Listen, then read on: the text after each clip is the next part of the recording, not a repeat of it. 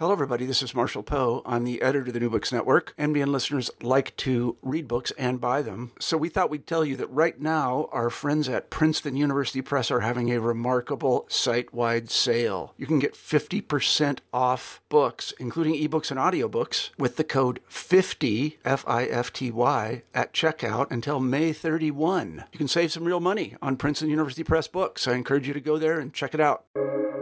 Welcome to the New Books Network. Hello, everyone. Welcome to another episode of New Books Network. Uh, this is your host, Morteza Hajizadeh from Critical Theory Channel. Today, I'm honored to be speaking to Professor Jon Bartley Stewart about a wonderful book he published with Cambridge University Press. The book is called A History of Nihilism in the 19th Century Confrontations with Nothingness. Dr. Jon Bartley Stewart is an American philosopher and historian of philosophy. He specializes in 19th century continental philosophy with an emphasis on the thought of Kierkegaard and Hegel. Um, Jon Stewart currently works as a researcher at the Institute of Philosophy at the Slovak Academy of Sciences. Jon, welcome to New Books Network. Yeah, thank you so much, Mortez. Thank you for the opportunity. Right. Uh, before we start talking about the book, can you briefly introduce yourself and talk about your field of expertise, which is philosophy, and how you became interested in this field? And then also tell us what made you think about the this book project and why you wrote a book about the history of nihilism in the 19th century. Yes, of course. This is, um, yeah, as you mentioned, I'm uh, mainly specialized in uh, European philosophy uh, of the 19th and 20th century. And you know, when I was a, a student, uh, I, I, had always had the, an, an, interest in these questions of, of nihilism and meaning. Uh, and this led me to the, the work of the existentialist writers. Uh, and I, so as a student, I, I, loved reading uh, Sartre and uh, Albert Camus, uh, Heidegger, people like this, and, and was really quite taken with the way in which they treated this issue of, of you know, the question of meaning in human existence and then later I uh, I came to read authors in the 19th century from earlier, and I, I recognized that uh, some of the same motifs and some of the same themes and issues were, were being treated there. And and so I thought, well, this is interesting. Maybe I should uh, have a look at this more closely. And so this then raised the question in my mind about you know, where exactly did you know, this this larger philosophical question of nihilism first arise? Did it arise in the 20th century in connection with the world wars, as some people say, or was there something else that happened earlier, maybe in the, the 18th or the 19th century, that, that made this become a, a, an important topic? And so that, that was my motivation for uh, doing the book that came out of a, a very early interest. Uh, and and and uh, I, really love the book in in terms of that you don't you you cover literature, you cover philosophy, so the sources used are quite uh, wide ranging, and that's something we'll talk about as we go ahead. Um, uh, but before that, let's start with some sort of a definition about nihilism. You you you you you have six six aspects for nihilism. I know that we don't have time to go in details through all of them, but maybe you could briefly tell us about these aspects and how you define nihilism. And more importantly, I'd like to know why you focus on the 19th century. Right. Um, yeah, I think it's important in a study like this when when we're, we are so fixed on a certain term that we define it at the beginning, so we know what we are talking about. And that this is particularly important uh, uh, because the term nihilism itself only arose and uh, was, was used regularly towards the end of the 19th century. And so that means some of the authors that are, uh, are treated in the book uh, that come before this, they don't actually use that word, but they're treating that, that same issue. So it's important that we identify the meaning first. And so what, what I use is sort of the general meaning is of nihilism is simply the idea that there is no ultimate meaning in the world or in human existence. So nihil, uh, right, just the, the Latin word for nothing. And so nihilism, the belief in nothing. So the, the idea that the you have no belief in uh, that uh, that there's anything, yeah, valuable or meaningful in in in the world, right? And I guess everybody has had some kind of an experience of this to to some degree, right? And and so the why is it we we have those experiences, those feelings? It's the, things are useless or meaningless. And I, here I tried to identify at the very beginning of the book um, just a handful of, of reasons for that. And the, the, the most obvious one is is death. Everybody fears death, right? If I'm going to die, what's the meaning of my life? And then in connection with this, it's not just my death, but it's also the, the fact that over time I'm going to be completely forgotten, right? So this fear of being forgotten over time after one's death is also something that I think is, is strikes our humanity very deeply. This is something that is very difficult for us to accept that over a certain period of time, all traces of our existence will be gone. Um, also, in connection with this, the uh, uh, human suffering, also a fundamental fact of the human condition, right? We know that we will suffer in the course of our lives, and the question is, why? Why do we suffer, right? What is the meaning of my suffering if my existence is just you know, different forms of, of suffering one after what what could the meaning of this possibly be hmm? um and let's see and another aspect that the the the philosophers that I treat, for example, Nietzsche I, identifies atheism as an important aspect of nihilism. So, if on a, a, Christian picture, God exists, right? Well, God's the source of all truth and meaning, and so there's no problem. But if it's the case that God doesn't exist, right, from a nihilistic perspective, this looks like a problem, right? Then where does the truth and meaning come from? Maybe if God doesn't exist, then what are we left with? Just a, a cold, empty universe, right? With without meaning. And then connected with this is uh, the idea of uh, a, an ethical or value relativism. Okay, if there's not God there in order to determine what is truth and, and what is valuable, then uh, all ethical values uh, uh just go down to uh, each of us as individuals. So we can each pick and choose what we think is right or wrong or valuable, but then there seems to be something a little bit hollow uh, about that. And so uh, this is, I think, yeah, ethical relativism. It's very prevalent in our modern world. This is something that I feel like uh, we can identify with quickly, uh, but it, it shows that there, there's a need for something more stable than simply to say, okay, you have your opinion, I have my opinion, and there's no, there, there's nothing beyond that. Right? There's something hollow about us just making up our own uh, ideas about these things. So those are the, the the different aspects of nihilism that I try to identify that lead to the, this this sense of uh, meaninglessness uh, or despair about the the world. Yeah, one thing I'm really interested in is the root of modern nihilism. And that, I guess, goes back to my previous question why you focus on the 19th century. And you make this argument that it is connected, modern nihilism, in a way, is connected to the rapid development of sciences in, in the Enlightenment period. Uh, can you talk about the rise of, let's say, modern sciences and Enlightenment and how it's connected to modern nihilism? Uh, right. The, this was um, really the, the conclusion that I, I came to after doing research for this book where the question was what was it specifically about this period uh, of the enlightenment or the 19th century that brought about conditions that made nihilism a problem for people right? What was it? And and what i uh, the conclusion i came to after reading all of these authors and, and seeing the many motifs that they used to describe nihilism it had to do with the development of the sciences at the time. And everybody knows, uh, for example, the, the, the story uh, going back before this, right? Going back to the Renaissance with Copernicus, right? And his his theory about the heliocentric universe that replaced the geocentric universe. So in earlier times, in medieval times, right? We have the idea that the Earth is the center of the universe, and it makes perfect sense given the yeah, the Christian worldview at the time that the Earth would occupy a very special place because this is where God has uh, chosen to create human life. And so the idea that the Earth is not at the middle, instead it's the sun that's at the middle, this caused like a, a real problem for the for the church, right? Because it, it seemed to displace that the earth from that special privileged position. So th- this is all, of course, from an earlier period, but that, that basic idea of the development of science having an important impact on human self-understanding uh, in their role uh, in the universe. This was something that was also yeah, continuing at a, at a quite accelerated pace into the Enlightenment.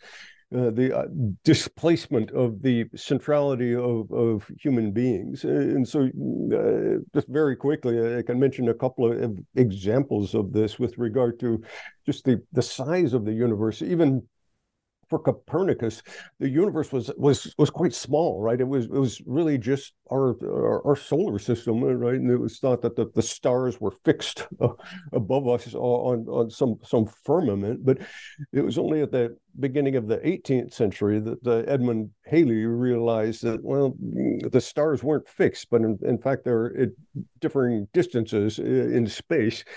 Uh, and this raised a, an entirely different picture about what the universe is, and that well, maybe those different stars are actually, you know, just suns that we're seeing at a, a greater distance. And so, with this idea, the yeah the the uh, the space, the distance of the universe is, uh, was suddenly expanded enormously. It wasn't just about our solar system, but it was uh, the universe was, was far larger than human beings had imagined, and human life, our Earth became much smaller in that regard with respect to uh, the the universe as a whole.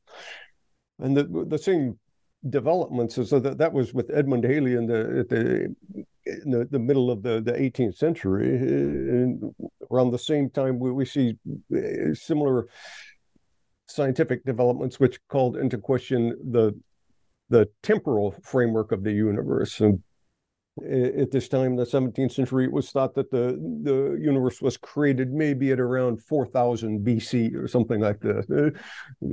God has created the, the entire universe, and the biblical story is, is more or less uh, how this works.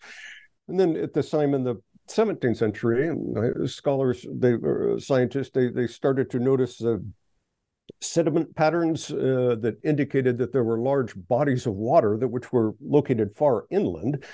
And so they can find like a, a, shark's tooth on top of a mountain somewhere and then must they infer from this okay this whole area must have been underwater a long time ago. And so from this they they calculate okay if that were the case how long would it have taken the waters to recede? Uh, if, uh, and what comes out of this is a calculation that means the earth must be far far older than just those 6,000 years. And so, once again, the, we have the same step that suddenly the, the human sphere becomes much shorter, much less significance than what it used to be in, in the older picture. And so those are just two brief examples, but there's many, many scientific discoveries during this time in the 17th, uh, 18th uh, century, where with each new step, science in one way or another has an, an influence on the way humans understand themselves and the world around them. And with each new discovery, the significance of human existence seemed to be diminished in some way.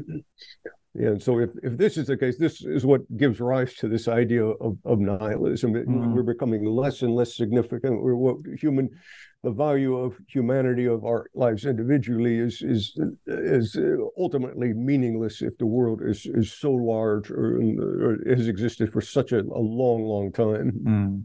Mm.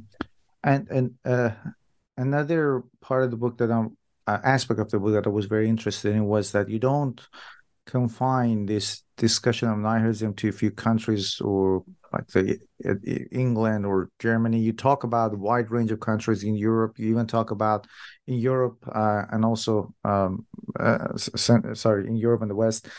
You also talk about Russia. So the question I have is that so why my understanding was that before reading the book was that maybe this concept is in a way if you're talking about the rise of modern sciences it's a few countries that we need to be discussing but apparently nihilism wasn't confined to one geographical location. It was sort of widespread in europe and the west. Would be great if we could talk about that aspect of the book. Uh, yeah of course. I, I think that yeah when we talk about the problem of nihilism in a certain sense, it, it really is a, mm. a fundamental human problem. The question of meaning. I mean, it, it, it's not one that's really can be clearly defined to a specific period. I mean, you in in the the book I quote many uh, authors from the ancient world, for example, who express uh, different sentiments that you can regard as nihilistic. Right, the the famous. Uh, you know, line from uh, Ecclesiastes, all is vanity, right? So that, that everybody knows. And this is from an ancient text. And so, in that sense, you, you could say, all right, to pick a certain period, uh, a little bit arbitrary since this is a fundamental human problem. Uh, but what I tried to show is that uh, when we talk about the modern phenomenon of nihilism, that there really were specific social uh, and historical cultural conditions at this period at the end of the 18th and the beginning of the 19th century, which made this a, a problem for a, a, larger group of people than it had ever been before. And so that, that's why I define this as a as sort of a European phenomenon in terms of the because it was uh, connected to the European historical period of the Enlightenment and the uh, Enlightenment's value on the development of science. And with this development, you you really did have a, a new worldview uh, which arose that uh, a, a you know, what we call today the secular worldview that there's a picture of the universe that is governed by just uh, physical uh, forces and natural scientific laws, uh, uh, a universe uh, that where, where God, if he exists at all, plays a, a very minimal role. And, and th- this was, I think, a shocking picture for people at the time uh, in the in the 19th century when they were trying to digest this because scholars academics of course they wanted to believe in that enlightenment picture they wanted to be you know, good scientists and scholars but yet the conclusion of that seemed to be well if all of the science is true there then what are we left with this this this godless universe where, where uh, that's completely indifferent to our human interests. And this is a, a chilling realization. And so the, the question is, uh, how, how, do you reconcile that? Do you give up on the science and say, no, I just want to go back to this traditional belief uh, system? Uh, or do I go ahead and say I'm going to agree with science, but then I have to accept these results, which uh, make it very difficult for me to to live my life, right? Because I, they seem to lead to to despair and the, the sense of, of meaningless meaninglessness. And so, yeah, I, I feel like the this connection, the, the phenomenon of modern nihilism is, is really connected uh, in a specific to a specific uh, geographical place and time that is in Europe of the the late 18th, early 19th century in connection with the results of the the Enlightenment. And and another aspect I'm really like was that I again, and I think that's what also our listeners or anybody who comes across the book might think that it's a history of nihilism and it's only about philosophy. But you talk about some really famous plays, novels. Uh, so you you talk about other such as literature. So nihilism apparently wasn't only a philosophical issue, but it was in other fields as well, such as literature. Am I am I right to assume that? Yeah, that's right. That's, that's really what I um one of the important aspects of the book that I tried to uh, to to bring out. The many books on on nihilism, right? They they, they talk about uh, uh, well known philosophers like say Schopenhauer or Nietzsche, and they treat it really just as a a philosophical question. But what I tried to show in my book is that, that that's not really the case. That in fact, uh, yeah, since this was a much wider uh, social and historical phenomenon, that it was expressed in many other you know, forms of writing as well. And if you look, what was really a surprise to me, if you look at the the literary texts of the period, the the the novels, the the poetry, the dramatic work, it, it, it's really quite prevalent. The the, the these uh, other authors are were not known as philosophers. They're treating what we regard today as a philosophical problem by means of their literature. And what I found particularly interesting was this is their their treatments of it are, in some ways more compelling than the, the philosophical analysis. So what I mean by that is if you read a philosophical essay or an article today on nihilism, it will say you know, something like what I just said. Nihilism is the belief that there's uh, no truth or meaning in the, the world, and we can all understand that. But it's it's something quite different to to see that portrayed in a literary way when we see characters struggling with like the the death of their loved ones or the, the, these really fundamental human questions it brings home to us in a in a very personal way uh, the, this question of meaning right? So it's it's not just a philosophical problem right? I think it's a it's a human problem that you know each and every one of us has to to deal with in some way. And so I, I was really happy to add that dimension to the book uh, the, the the that literary side of it because i think that really does help us to understand something about the yeah the zeitgeist uh, of the period and, and how nihilism played quite a, a central role in the, the thinking of not just philosophers but of, of, many different people from different places and with different interests at the time. And the, the one common denominator that you have in those those literary accounts is that they, they the way in which this is portrayed is very often has something to do with the sciences, a certain scientific picture of the universe. So one aspect of the book that I'm really interested in is, as I mentioned, is the wide range of texts that you include. So one, one let's talk about some of these authors now. You talk about Jean Paul and how he envisioned uh, envisioned of nihilism as a as absence of God. So that would be great if you could talk about him and what he meant by what was his definition of nihilism, let's say. Right. Right. Jean Paul, he um, he, doesn't really use the word nihilism so explicitly, but he does talk about you know, a there's like an atheistic worldview, and, and this is something that really terrifies him, and he he really thinks that if you believe uh, thoroughly, completely in this this atheistic worldview that there is no God, there is no immortality, and it's just impossible for you to live your life because that is such a just a, a, crushing thought, right? That uh, you would just be deprived of any motivation to do anything. And he, I think he's a he's a great example of, of of how what I was just talking about of a literary author who can portray the problem of nihilism in a way that is far more compelling than than any philosopher could. so in the one of the the texts that I, I treat in the book, uh, he, he he gives us the uh, an account of a dream in which the the narrator uh, wakes up and you know sees all of these apocalyptic things and he sees uh, uh, Jesus Christ coming down from the heavens, and Christ says that there is no God. You know, so all of the dead souls that come out of their their graves and emerge from the tombs. Right? He has a beautiful way of uh, describing this, and Christ explains how he's been throughout the entire universe and that mm, there there is no God in this vastness of, of space and time. And in the end, uh, he, he witnesses the, the destruction of you know, all of the planets and the stars and the galaxies.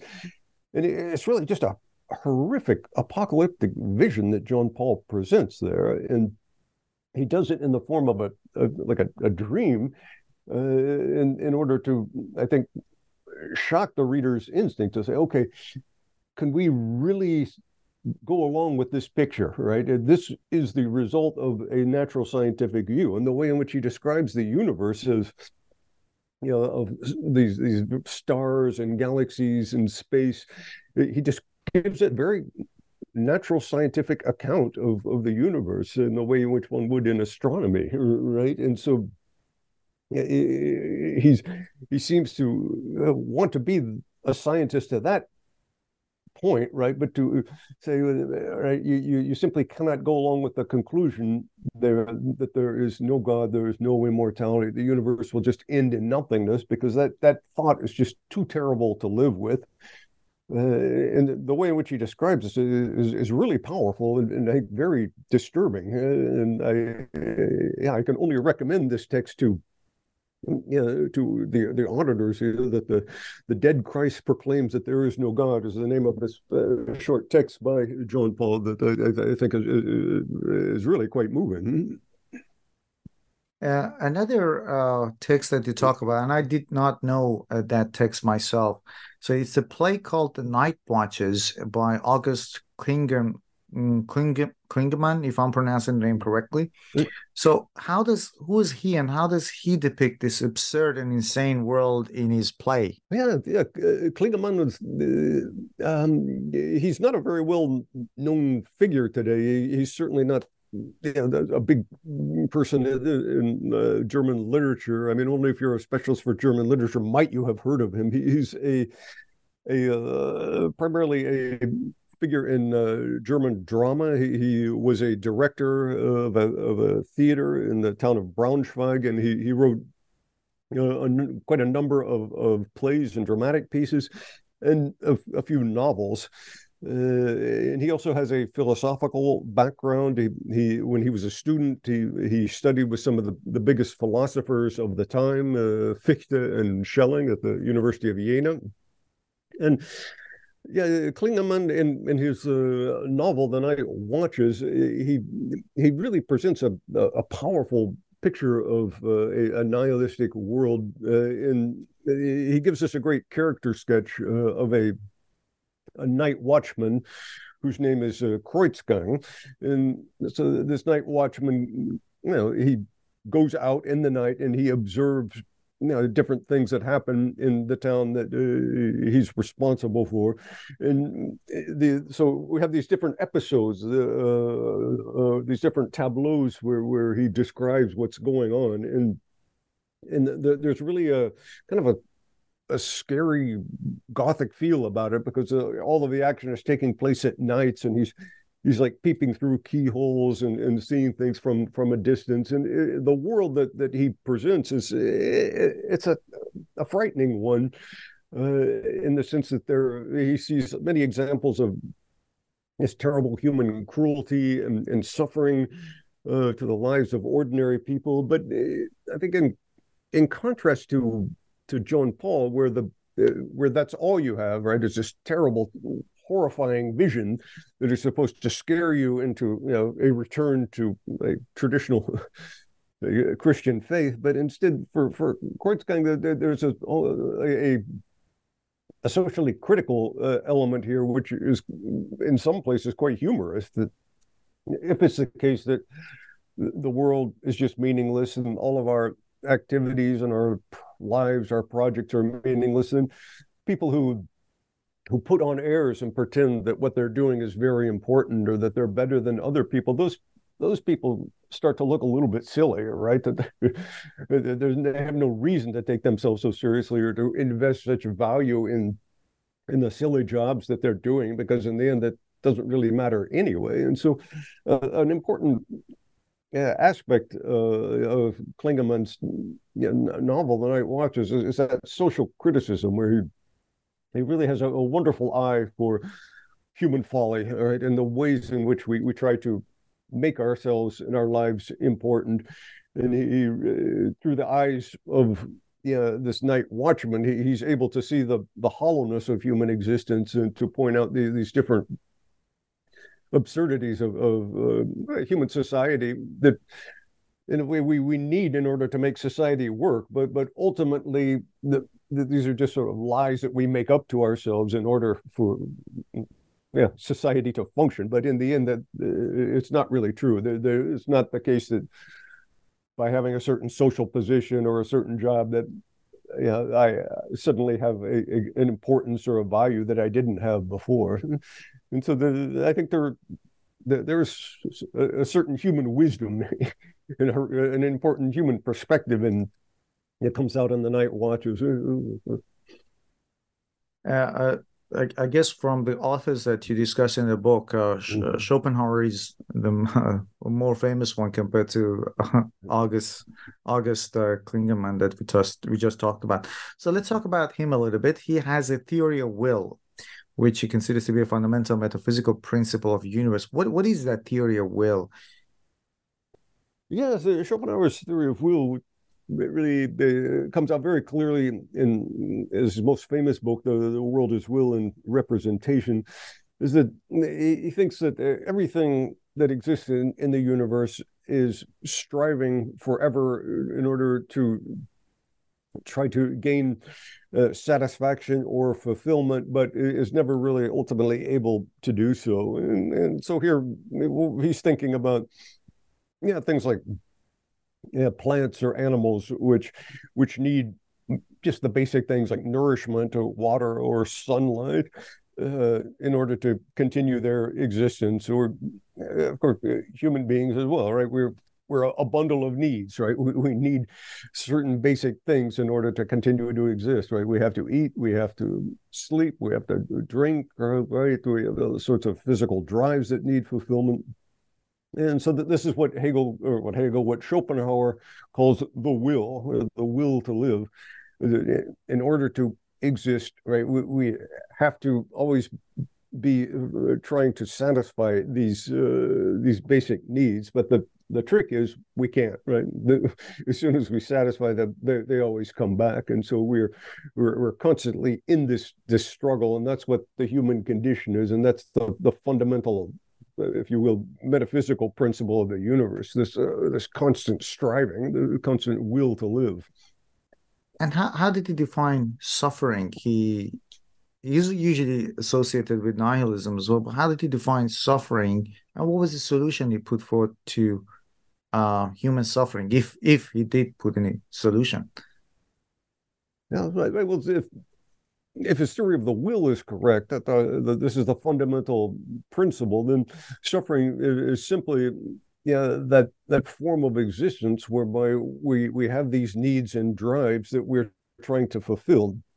And so I'm suffering when I'm very hungry and I, I, can't find something to eat, or I'm very thirsty, I can't find something to drink, and that I'm I'm constantly in one way or another trying to fulfill those those basic needs, but yet uh, they I can't do that automatically. The world offers resistance to me, and so I have to go out and work to to find the things that I need to satisfy my needs. Um, but the the problem is, uh, so in a certain sense, uh, during all that time when I'm trying to work to fulfill them, I'm I'm suffering because they're not fulfilled. And then when I do finally, and I'm hungry, I get something to eat, and I am satisfied for a while, right, a few hours, but then my hunger returns once again, and so I, I I'm never in a position where I'm completely you know, I can be completely relaxed and satisfied over a longer period. And, and so this is really the fundamental constant in my life is this suffering in terms of uh, trying to, yeah, fulfill our basic needs. And so uh, Schopenhauer his his proposal is okay well what do we do about this is this is the the way we're programmed by nature right there's not much we can do he says well but let's look at what the, the source of the problem is. It's the, the will, which is always striving towards fulfillment. If we can focus our efforts there and to try to stop that uh, that basic uh, striving from from happening uh, by or say renouncing our our will or resigning ourselves to try to achieve a state where our, our will doesn't play that that kind of a role then uh, perhaps it would be possible to have a, a, a peaceful life, if you will, without this striving. And so the model he has in mind here is that of an, an aesthete, uh, an ascetic person. Uh, and here he, he gives many examples from like the, the the Hindus, the Buddhist uh, uh, ascetic practices, but also Christian saints uh, the, and the idea is that these are people who who renounce the, the, the physical pleasures, the physical needs and drives and desires, and, and, to try to neutralize the will as as much as possible. This means uh, living, for for example, lives of chastity, or living in in poverty, or engaging in fasting, or even self torture. So. Uh, and and this is these disciplinary practices are all aimed at extinguishing the will, and by doing this, extinguishing the the suffering that that comes with it. And so that, this is Schopenhauer's idea of uh, how uh, you know we we can best manage this this fundamental fact about the universe that we are suffering. Just renounce the the this, this will and to do these these exercises and practices in order to to help us to repress it. Now the the question is, of course, can this really be done? mm. At some point, we do need to eat and drink and sleep, right? You, you can never do this completely. And no, even the, the, the person with the iron will, uh, who, who, does these exercises regularly, is still at some point going to yeah, have this problem of, of striving. And so Schopenhauer at the end he he does seem to concede this point that okay, this is the best we can do in our mortal lives, but ultimately, yeah, the uh, that that will is, is always going to to be there to a, a greater or a lesser extent. Mm. Uh, there is another writer you talk about, and again, he's one of those authors I had I did not know before reading the book. Uh, George or Gorg. Again, I'll leave the pronunciation to you, right? I don't really know how to pronounce it. Buchner or again Buckner, I don't know. He wrote a play called Danton's Death. Uh, so let's tell us who he was and um, how did he depict nihilism here. And I think uh, he he he used French Revolution as a backdrop for his for depicting nihilism. So that would be an interesting thing for uh, to talk about. Yeah, uh, Georg Büchner is also a, a lesser known figure in the in German literature. Uh, he he he died fairly early, so he didn't write a, a, large number of things. That's one of the reasons he's not known so well. Uh, he was associated at the time with um, was was active in uh, at the, what was at the time radical uh, politics, uh, struggling against the the the restoration uh, uh, in in Europe at the time. His he's quite a radical author in, in many ways. Uh, in this this play that he wrote, Danton's Death, uh, which um, was published in 1835, uh, it really does give a, a powerful uh, picture of, of nihilism. Uh, he, he, in order to write the play, he did a lot of uh, historical research on the French Revolution. Uh, and so all of the characters in the play are are uh, actual revolutionary figures or historical figures uh, that, that you know, would have been known to his audience at, at the time. Uh, and of course, the main protagonist is the the revolutionary Georges Danton, uh, who was an important historical figure. And the the piece takes place uh, in, in about, it covers a period of about two weeks uh, that lead up to the execution uh, by guillotine of, of Danton and, and his his faction. And so the, the piece takes place during the French Revolution, uh, during what, what's called the, the what we know historically as the, the reign of terror. That is the, the time in which the the so-called Committee of Public Safety was represented the provisional government in France, and this was led by these infamous figures, uh, Robespierre and Saint-Just and so it was during this this time of the reign of terror where yeah the politic uh, this committee of public safety was basically yeah, getting rid of, of, all of its critics and all of its opponents. This is the period when many uh, many people were were executed uh, imprisoned uh, uh, and this is the time in which uh, Danton who represents sort of the, the moderate faction he's trying to stop this and trying to give the the revolution a more humane face here in in the face in in in this context and then he's portrayed by the the Jacobins, that is Robespierre and Saint Just, as, a traitor to the revolution because uh, he's urging them not to go on with these these these terrible yeah, persecutions and executions.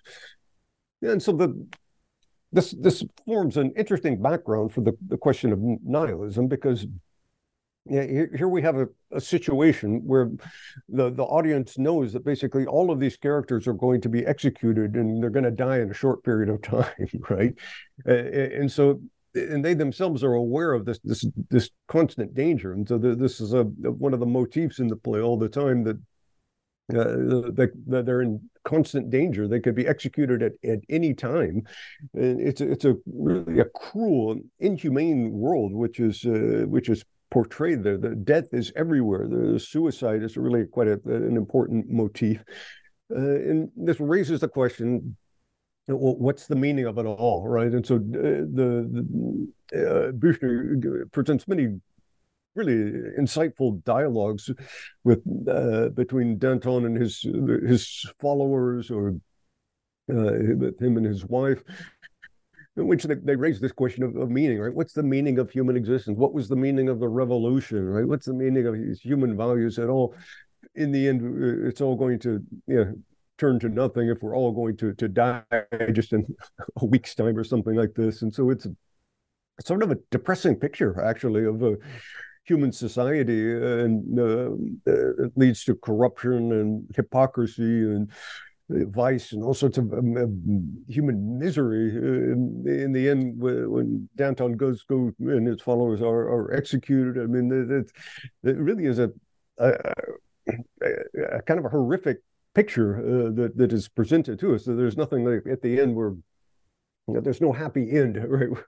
after you finish the the, the piece, uh, you, you feel like there, you have some closure or whatever. Is, uh, the the thing is is really just a a terrible uh, account of suffering, and, and so in this sense, I think it's very much in line with the, the say, for example, Schopenhauer's idea of the, the principle of suffering in, in, human existence, that we are born to suffer and we die. Right? The, the, the, the, socially critical aspect that we saw in in Klingemann's uh, novel, right? But these values that hold society together are ultimately hypocritical and uh, are, are, based on, on, on lies. And it, it, I think this is a really a uh, insightful perspective on human society uh, that, that brings out many of the the nihilistic motifs that I think were were typical of the time. And uh, you you talk about Hegel as well, but but but you talk through, through about him through a character Paul Martin Muller, who came to the conclusion that Hegel's philosophy doesn't have a theory of immortality, and therefore it leads to nihilism. Uh, how is that? Can you talk about that, please? Right. Uh, yeah, but people might wonder, well, why was that such an issue? Who cared? At this time, during the, the 1830s and 1840s, uh, Hegel's philosophy was, was quite important in, in Germany. Uh, Hegel dies in 1831, and his students uh, were, uh, they created the so called Hegel schools of right and left Hegelianism the right who wanted to say Hegel was a, a pious Protestant Christian, right? And he represented these traditional values. And the left said, no, he wasn't actually. He, he was quite critical of Christianity. And so, yeah, this really formed the, the, the center of the, the, philosophical discussion during this time in the 1830s and 40s.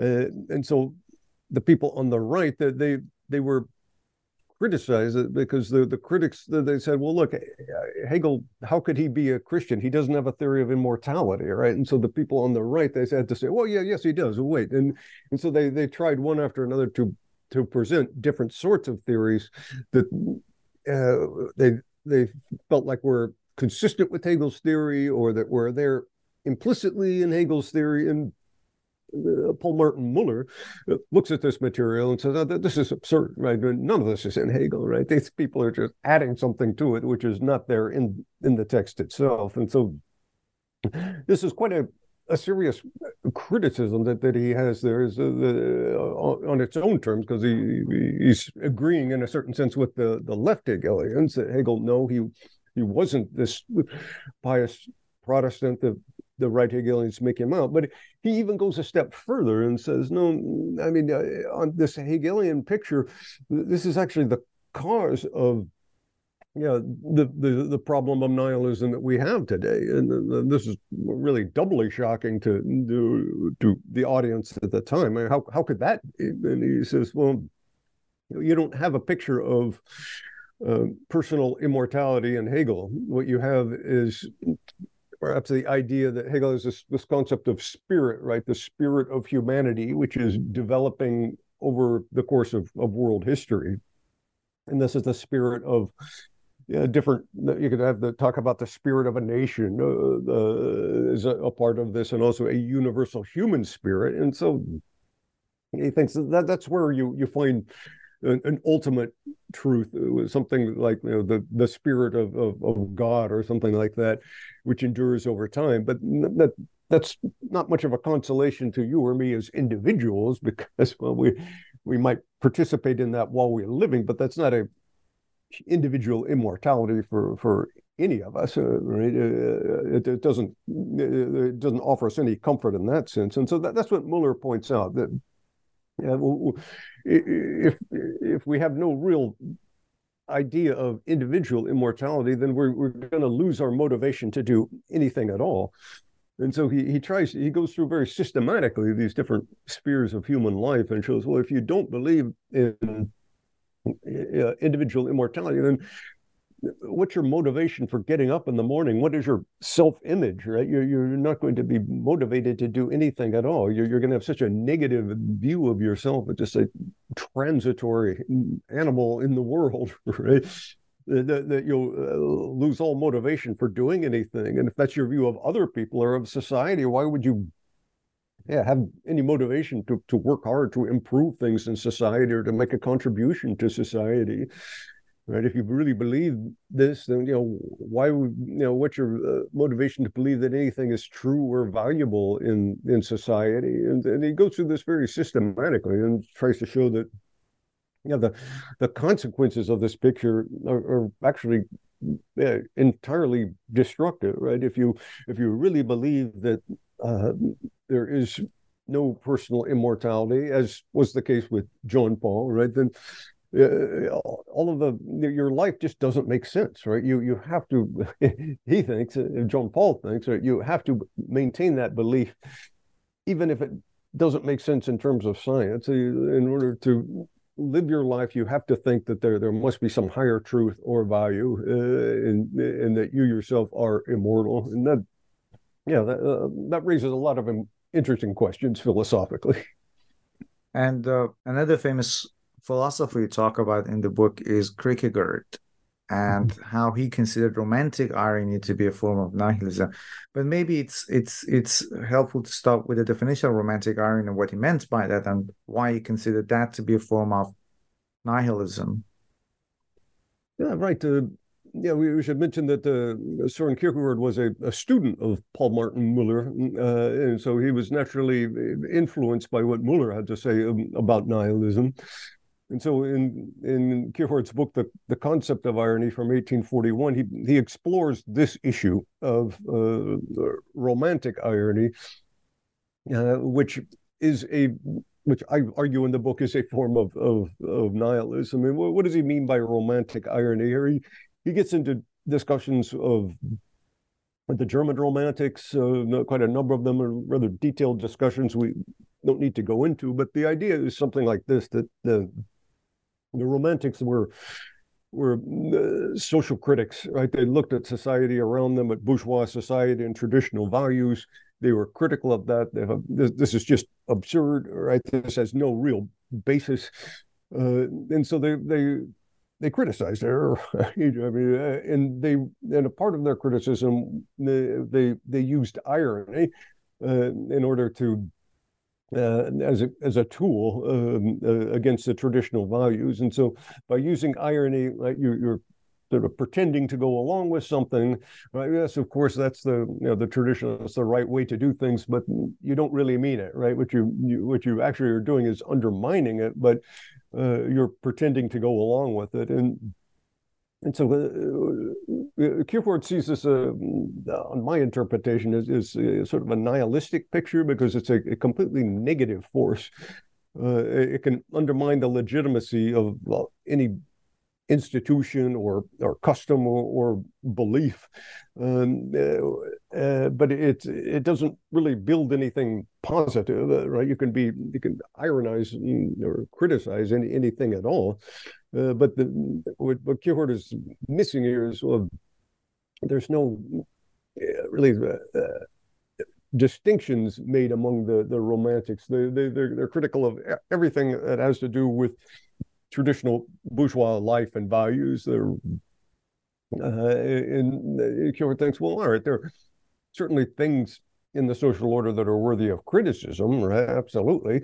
Um, we should look to reform those, but there are also other things which are okay, right? That they're rational and reasonable. We should go along with them. And so he thinks that the romantics are sort of nihilistic in the sense that they, they want to criticize everything and, and not respect certain things which uh, should be respected and, and which uh, should maintain their their validity. Uh, and so the yeah romantic irony he takes to be really a, a, a denial of the, the, truth and the validity of this, this yeah the social world of, of actuality and he thinks that this is dangerous because of course it leads to to relativism and nihilism the, the romantics they they end up in this position that they feel like they can make up their own individual you know, radical values and truths for for themselves. But all right this, is a very really that's at the, the very definition of what relativism is. Each of us has our own yeah truth and value but none of us has any real foundation uh, for that. And so this is what he tries to yeah, discuss uh, critically in the, the, the, second part of his book, the, the concept of irony. And I, I, I think that this is also a nice um, picture that he gives us of uh, uh, of the, the issue of nihilism in, in his time. Well, uh, and uh, again, like I said at the beginning, I studied literature myself, so I was really intrigued by a chapter uh, about Ivan Turgenev and how he depicts nihilism as a generational conflict. And again, like I said at the beginning, uh, a fascinating part of the book is how widespread is. You talk about Germany, France, and then you also cover Russia here. So it would be great if you could talk about nihilism as generational conflict. Yeah, right. The, yeah, this uh, is a really quite an important figure in in this story because uh, he was the the one who really made the the, the term nihilism itself famous, right? Because and uh, this was a, a, term which was associated with a specific uh, social or intellectual movement at the time, the Russian nihilists uh, in the 1850s, 1860s or so, uh, who were like uh, radical, like anarchistic, uh, revolutionary figures at the time. And Turgenev, in his novel Fathers and Sons from 1862, he gives a portrayal of this, and he, he gives us a just a, a, a wonderful character sketch uh, of a young nihilist uh, uh, by the name of uh, Bazarov, and he he he brings this character into dialogue with uh, two older gentlemen from from the earlier generation, uh, from the generation of the Enlightenment, and so the the the, the older men they they feel like they're progressive minded, that they've read the Enlightenment thinkers, they believe in Enlightenment science, right? They're uh, they support, for example, the emancipation of the, the the serfs, which took place at this time in 1861. And so, in their minds, they're the very progressive minded people, right? They're they're not in any way the reactionaries, but for the the for Bazarov, and in fact, the, the, these guys are, are, still just hopelessly reactionary and bourgeois. And, and he, he shocks them with with his views that, uh, about the the, uh, yeah their hypocrisy and the, their insistence on this aristocratic uh, way of life and on the social classes and things like this.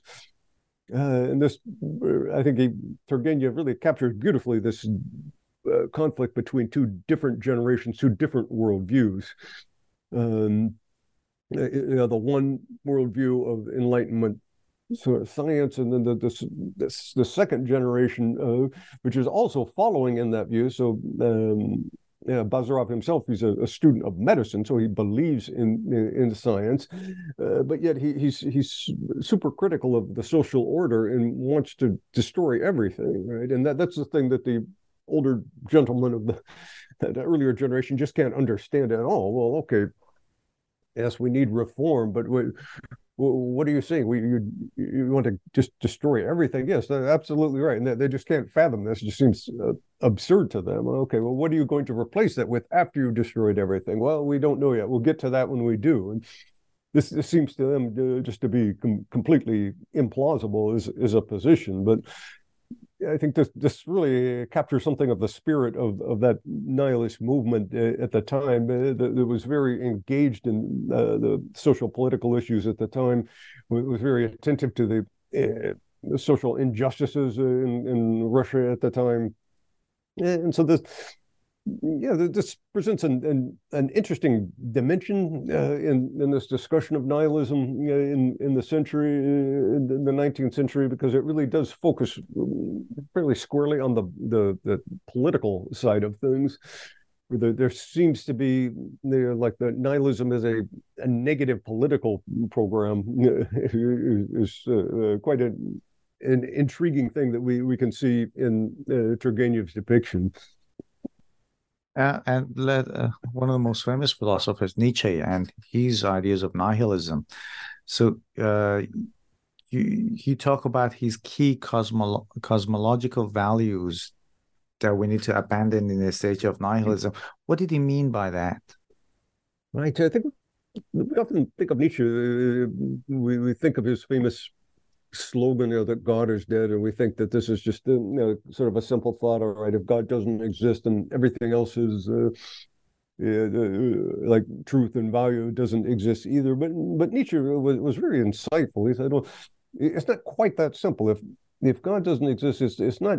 Just God Himself, but it's many different ways in which we have become accustomed to think right? Uh, that it's not our belief system. It's not a doesn't operate with just different isolated episodic beliefs, but instead that they're interconnected in many different ways. And the, the Judeo-Christian conception of the universe that, that it's a complex of, of different belief systems, and so what Nietzsche is saying, we can remove God, but we, we're still in our minds. Even the atheist is going to have many different beliefs, which are dependent upon that earlier belief system that we also need to give up.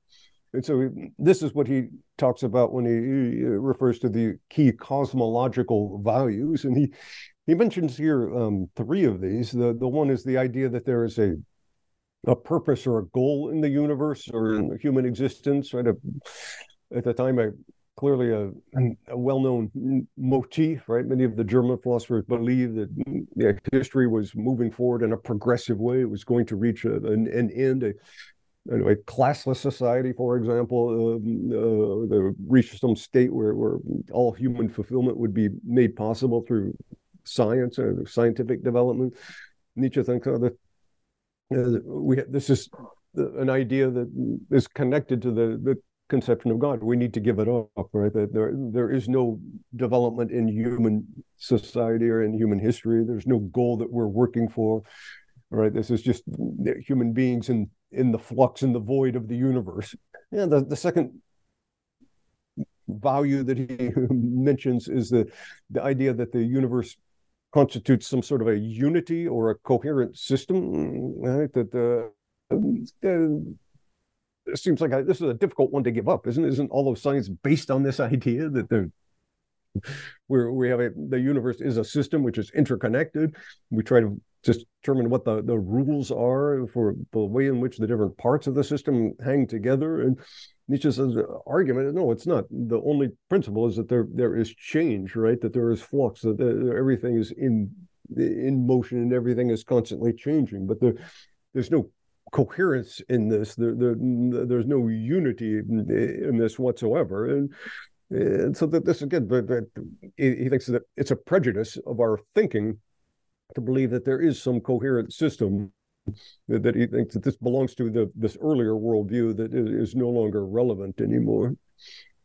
And the, the third of these is that uh, yeah, the, the very notion of truth itself we have to give up. He thinks that this is also something that's connected to the yeah, the, the Christian worldview that's failed, right? If God doesn't exist, then yeah, who's to say what's what's true and what's not true? And so the, all that we have, we don't we have to give up the idea of a, a God's eye view of things, and all that we have are our own individual perceptions and perspectives uh, that, that, we each have, but that there's no overarching objective truth be beyond all of that. And so here's the leads a little bit to the that relativistic side of of Nietzsche.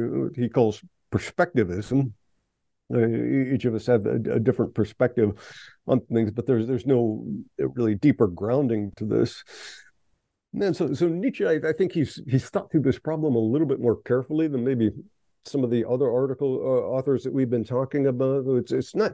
He, he, I think he shows correctly. It's not just a question about yeah, the immortality of the soul, which uh, Jean Paul or Paul Muller was concerned with. It's not just a question about the existence of God, but the, there are many other aspects of that are even more fundamental to human thought, which are involved in that that picture of of the universe, and that once we give up those ideas, the the the goal of existence, a unity of existence, or the, the truth itself, then it's very difficult to really navigate yourself in the world. Uh, that that you feel like the the the, the rug has been taken from under your feet. You, those those are fundamental beliefs which he thinks belong to that picture that we need to to to rethink, and that the ultimately those ideas of goal and unity and truth are are simply.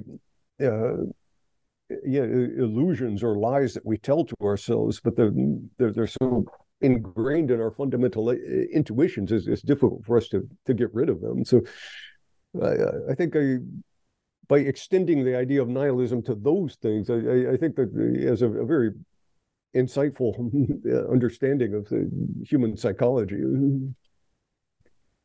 And um, i was really interested in the line you draw from uh, 19th century nihilism to 20th century existentialism. And at the beginning, when you were introducing yourself, you talked about how you were interested in existentialism as well. So uh, it would be uh, good to know the key elements of existentialism that were sort of foreshadowed by the 19th century nihilism.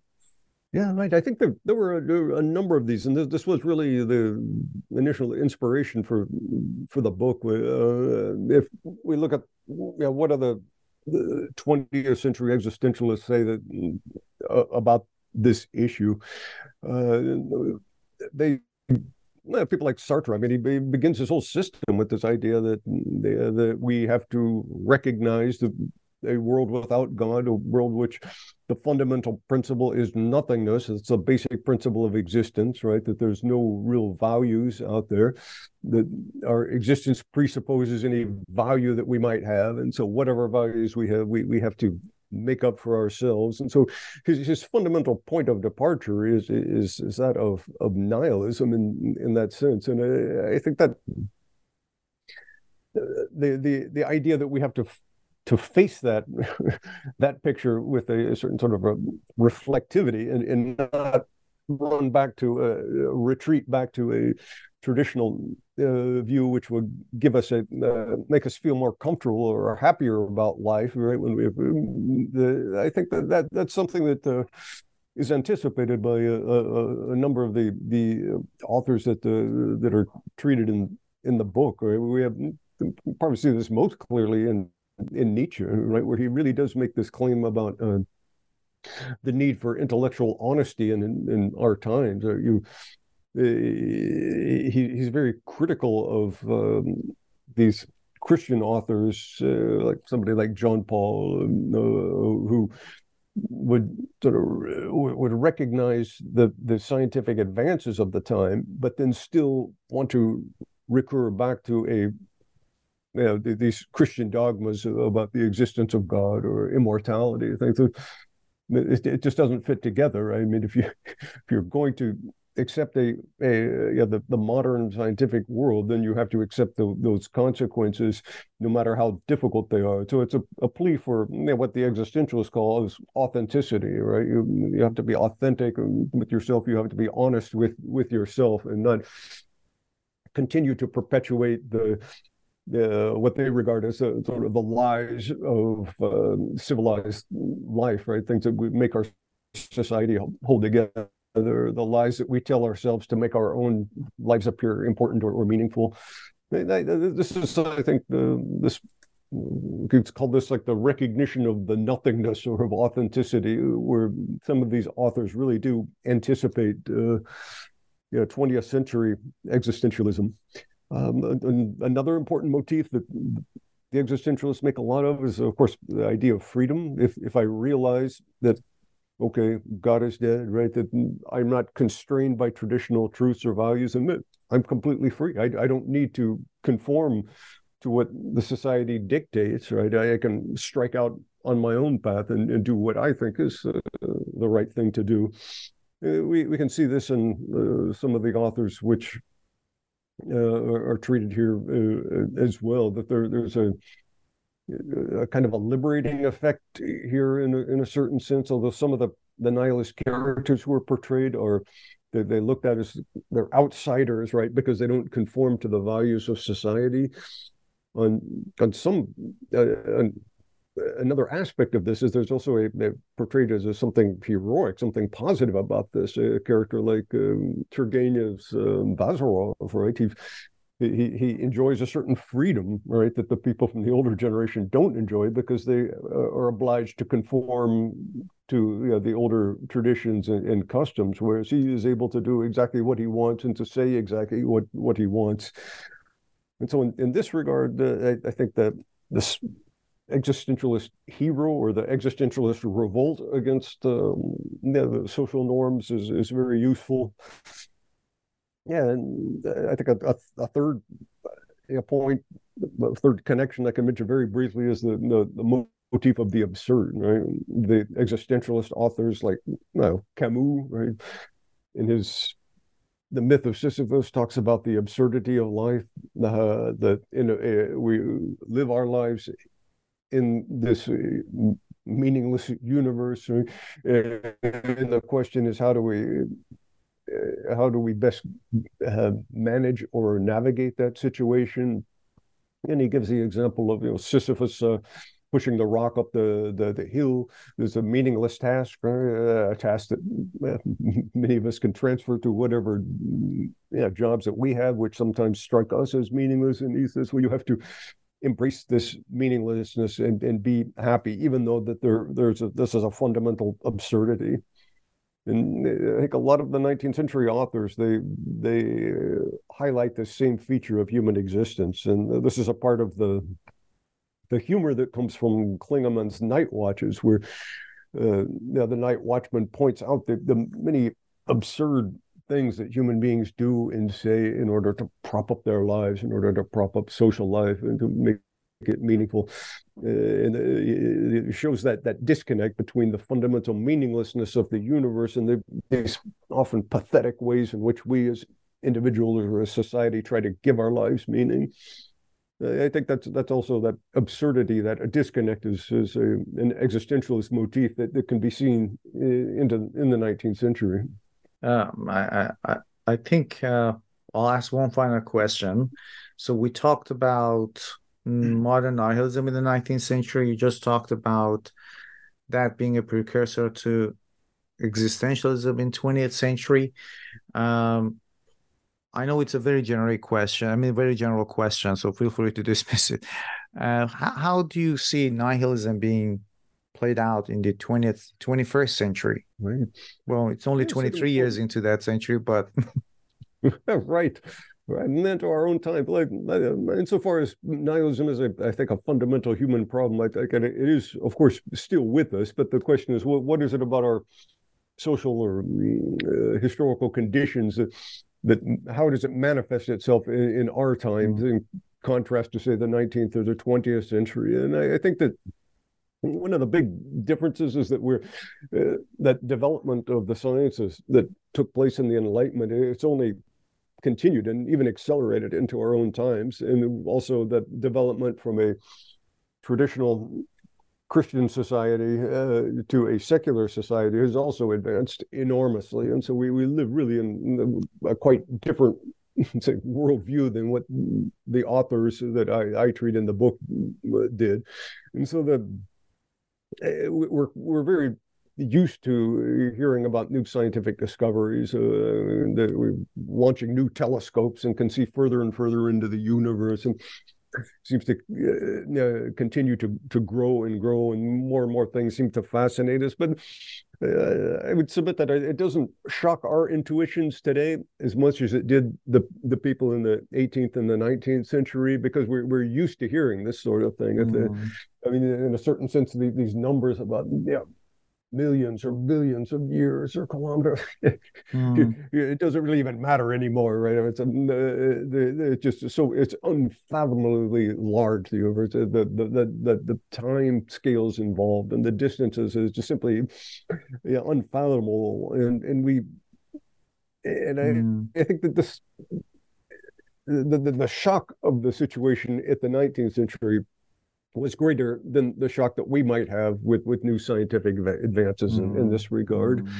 Mm. And so I think we're we're much better equipped to to deal with that psychologically. That we are planet Earth or our lives individual are actually pretty small, mm. extremely small, extremely mm. meaningless when seen from that perspective. But with that said, I, I think the there is one aspect of of, of nihilism, which is very clear today that, that people manifest, uh, that we, we see on, on, a daily basis. That is the, the, this need to try to invest our lives with uh, a, meaning, right? Mm. We, we really want to believe that what I'm doing, my life, my existence has a meaning. It, it is important. I think that's a fundamental part mm. of our mm. human psychology.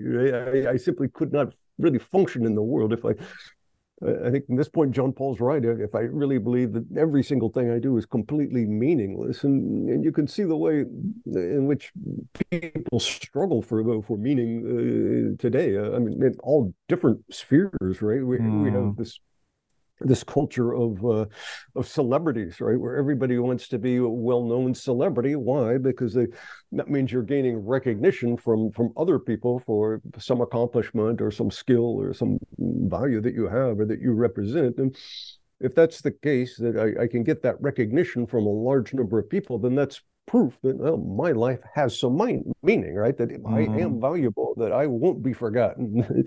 and you see this even at the level of like the, the, social media right how do you value i mean isn't this in some ways a, a cry for recognition right i want to have the recognition of other people that what i'm doing in my life no matter how trivial my life might be that nonetheless it has some value and i can mm. measure that by the number of likes that i get or the number of uh, comments that i get from, from other people mm. Uh, and mm. Eh, eh, the, the, the enormous popularity of this, I think, speaks to that that fundamental human need. Er, eh, that we we all really have a need for for recognition uh, or a need for value in our lives, and the best way to to ensure that is to see other people who recognize uh, what we're doing in our lives and recognize the, the value that we have because that then confirms our, our own mm, ideas and so in that sense, mm-hmm. I, I, feel like yeah, that that basic feeling of nihilism, that instinct of nihilism, it's still very clearly present today. It's, it's relevant today. In fact, it, it motivates us to to act in the world today and to do certain things. Uh, in order to ensure that uh, we have uh, at least some sort of a, a meaning in the universe, and the, the yeah, it's a, it's a difficult proposition when we look at the, the science and how small we really are in the universe. We look at yeah the population of the, the, the planet, right? Eight eight billion people. I'm I'm just one person. Eight billion. What could the my meaning possibly be? I mean, it's difficult to uh, to deal with the, this psychologically, and so it's quite normal, I think, that, that, that, people want to assert meaning in their lives, want to try to find meaning in their lives in, in these different ways, and so this this continued struggle for for meaning is, I think, every bit as as relevant today as what it ever was uh, in in the course of uh, human history. Mm. Thank you very much for taking the time to talk with us on New Books Network. Really enjoyed this conversation. Yeah, thank you so much for the opportunity and the interest. I appreciate it. Thank you.